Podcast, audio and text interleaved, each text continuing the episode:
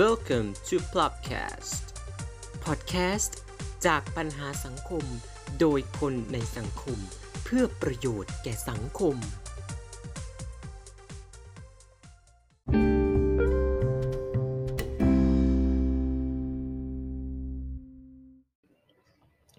สวัสดีครับ คุณผู้ฟังครับกลับมาอีกแล้วครับกับรายการของเราทอล์กกันจันทร์คารเหมือนเช่นเคย สำหรับ episode นี้นะฮะเป็นเรื่องราวสะเทือนขวัญ สะเทือนใจกับผู้คนไม่เฉพาะที่ประเทศเรานะฮะแต่ว่าเป็นเรื่องที่กระทบจิตใจไปทั่วโลกทีเดียว ในเวลานี้นะฮะโด่งดังมาก ๆ ซึ่งเนื้อหาสาระจะมีประการใดก็ค่อยมาว่ากันก่อนอื่นเลยนะฮะต้อง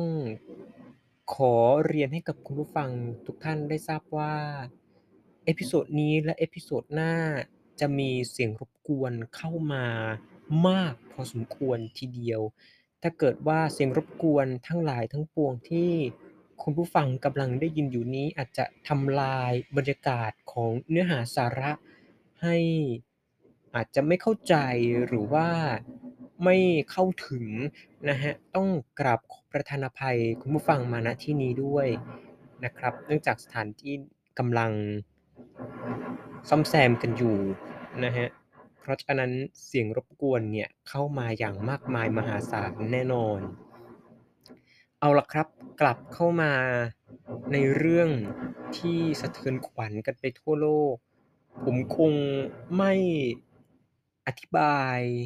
เหตุการณ์ทั้งหลายทั้งปวงนะฮะว่าเกิดอะไรขึ้นและทำไมถึงกลายเป็นเหตุการณ์สะเทือนขวัญไปทั่วโลกถึงขณะนี้ เพราะว่าเป็นเหตุการณ์ที่นอกจากจะไม่อยากให้เกิดขึ้นแล้ว ก็ไม่ควรที่จะให้เกิดขึ้นด้วยนะฮะ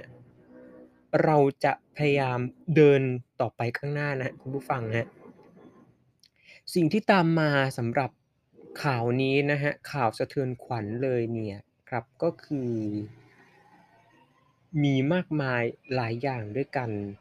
อย่างแรกที่ผมสังเกตได้เนี่ยนะฮะก็คือเรื่อง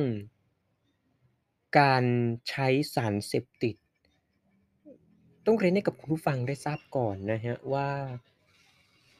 ตัวผู้ที่ทำให้เกิดเรื่อง ดราม่าสะเทือนขวัญเนี่ยก็มีประวัติการใช้สารเสพติดด้วย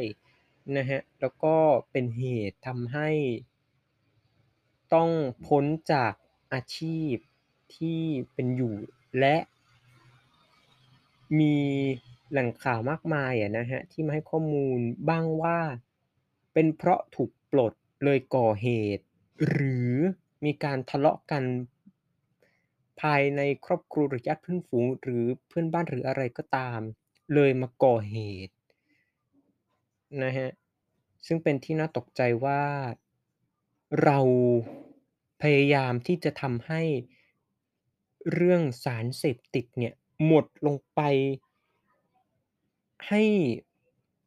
เกลี้ยงแบบ 100%แต่ก็ค้นพบว่าไม่ว่าจะเป็นวิธีการแบบหนักๆ อย่างเช่นการ ก่ออาชญากรรมตัดตอนเหมือนเมื่อคราวในอดีตเมื่อหลายสิบปีก่อน หรือว่าจะพยายามจับกลุ่มทั้งคนใช้คนขาย แต่ว่าก็ไม่หมดจริงๆฮะสำหรับสารเสพติด นี่เป็นสิ่งที่ผู้ที่มีส่วนเกี่ยวข้องผู้ที่ต้องรับผิดชอบเนี่ยกลับไป พิจารณาว่าควรจะทำอย่างไรให้เรื่องสารเสพติดทั้งหลายทั้งปวงหมดไปเสียที เพื่อที่ว่าจะไม่มีเหตุการณ์แบบนี้เกิดขึ้นได้อีก อย่างน้อยที่สุดหากเกิดจากการบันดาลโทสะหรือความโกรธความเกลียดความแค้น อย่างน้อยก็จะได้ไม่มาจากสารเสพติดนะฮะประการที่สอง นะฮะ ก็คงหนีไม่พ้นเรื่องของมูลเหตุว่าเป็นเพราะเหตุใดจึงต้องมาก่อเหตุในลักษณะที่เรียกว่า ไม่เฉพาะเจาะจงว่าเป็นบุคคลใด เห็น ว่ามีคนเยอะเป็นสถานที่ที่คนพลุกพล่านเลยมาก่อเหตุอย่างนี้ ก็ต้องกลับไปพิจารณาทบทวนหาสาเหตุกันนะครับว่าเป็นเพราะเหตุใดจริง ๆ ถึงเกิดเหตุการณ์อย่างนี้ขึ้น ประเด็นต่อมานะครับคงจะเป็นเรื่องที่หลายท่านก็ให้ความสนใจเหมือนกันกับการ ที่จะมาให้ขวัญกำลังใจหลังเกิดเหตุ หรือว่าแสดงความเสียใจนะครับไม่ว่าจะมาจากสมาชิกราชวงศ์ก็ดี ซึ่งก็คงจะหมายถึง บุคคลระดับสูงนะครับ หรือว่าจะเป็นเจ้าที่อื่นๆนะครับมีภาพของการปู พรมแดง ซึ่งหลายท่านก็มองว่าเป็นเรื่องที่ไม่เหมาะสม แต่ก็ค้นพบว่า เป็นเพียงแค่การใช้สถานที่ภายนอกไม่ได้ไปใช้พื้นที่ข้างในพื้นที่ที่เกิดเหตุนะครับและที่สำคัญเลยเนี่ยนะครับก็คือมีการแสดงความคิดเห็นมีการทวิตข้อความไปมากมาย หลายฝ่ายเลยทีเดียวนะครับว่าทำไมต้องมาแสดงความเสียใจ ต้องเกณฑ์คนมา แต่ว่าก็คงหลงลืมไปนะครับว่า คนในพื้นที่เองก็อาจจะต้องการแบบนี้ก็ได้นะครับความต้องการการเยียวยา แต่ละคนเนี่ยไม่เท่ากันต่างกัน บางท่านอาจจะต้องการเป็นทรัพย์สินบางท่านอาจจะต้องการเป็นแค่มี คนที่พึ่งพิงได้มาให้กำลังใจก็ถือว่าดีแล้ว อย่างนี้เป็นต้นนะครับและประเด็นสุดท้ายนะครับที่พบสำหรับเรื่องสะเทือนขวัญอย่างนี้ก็คงหนีไม่พ้นเรื่องของการนำเสนอข่าว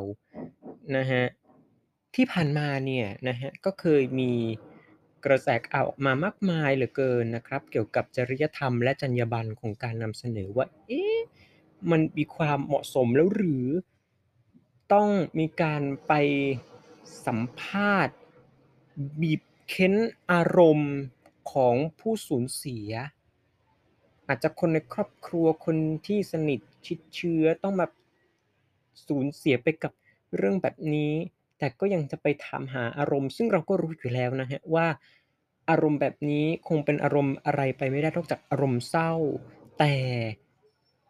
ยังเลือกที่จะไปถาม แล้วต้องมานำเสนออีก ซึ่งก็ช่างขัดแย้งกันกับความต้องการเสพสื่อของบ้านเรานะครับที่ต้องการความเป็น drama ถึงแม้ว่าจะมีหลาย ๆ ท่านมาเรียกร้องเหลือเกินว่าหยุดสักทีการนำเสนอแบบบีบคั้นอารมณ์ ต้องเอามาให้เห็นแบบออกสื่อให้ได้ว่ารู้สึกอย่างไรเห็นด้วยไม่เห็นด้วยอย่างไร และที่สำคัญนะครับเมื่อเร็วๆนี้นี่เองมีนักข่าวต่างประเทศจากสำนักข่าวแห่งหนึ่งนะครับได้เข้าไปทำข่าวในพื้นที่เกิดเหตุเห็นภาพบรรยากาศ ของสถานที่เกิดเหตุภายในเลย ซึ่งหลายๆท่านมองว่าทำไมไม่มีการกั้น แต่เหนือสิ่งอื่นใดนะครับพื้นที่อาชญากรรมแทบทุกที่เลย การนำเสนอข่าวหรือว่ารายงานข่าวก็จะนำเสนอแค่เฉพาะด้านนอก ไม่ใช่ภายในพื้นที่เกิดเหตุ ซึ่งมีร่องรอยหลาย ๆ อย่างอย่างนี้นะครับ ทั้งหมดทั้งปวงนะครับ4ประเด็นหลักที่สามารถสกัดได้จากเรื่องราวสะเทือนขวัญแบบนี้ เป็นโจทย์ใหญ่สำหรับผู้ที่มีส่วนเกี่ยวข้องต้องไปพินิจพิจารณากันนะครับว่าเราจะทำอย่างไรดีให้ทั้ง 4 ประเด็นที่ผมได้นำเสนอเนี่ยได้รับการแก้ไข บางประเด็นได้แก้ไขไปแล้วนะครับแต่บางประเด็นแก้เท่าไหร่ก็แก้ไม่จบจริง ๆนะครับ คุณผู้ฟังท่านใดมีความคิดเห็นต่อประเด็นต่างๆ ก็สามารถนำเสนอได้ แสดงความคิดเห็นได้ ไม่ว่าจะเป็นช่องทาง Spotify ที่ผมจะทิ้ง Q&A ไว้ให้เป็นประจำแทบทุก episode จริง ๆ นะครับ หรือว่าจะเป็นทาง inbox เพจเฟซบุ๊กของ Pubcast หรือจะเป็นอีเมลที่ผมได้ให้ไว้ใน description ก็แสดงความคิดเห็นมาได้เลยแทบจะทุกช่องทางนะครับสำหรับ episode นี้คงไม่ไปต่ออะไรใด ๆ อื่นใดอีกแล้ว นอกจากขอแสดงความเสียใจอย่างสุดซึ้งต่อเหตุการณ์ ที่เกิดขึ้นสะเทือนขวัญไปทั่วโลก และขอเป็นกำลังใจให้กับทุกท่านทุกครอบครัวที่ต้องสูญเสียบุคคลอันเป็นที่รักไป หวังว่าเหตุการณ์แบบนี้คงจะไม่เกิดขึ้นอีกนะฮะแต่ถ้าเกิดขึ้นอีกก็ต้อง ให้เกิดผลกระทบน้อยที่สุดครับ สวัสดีครับ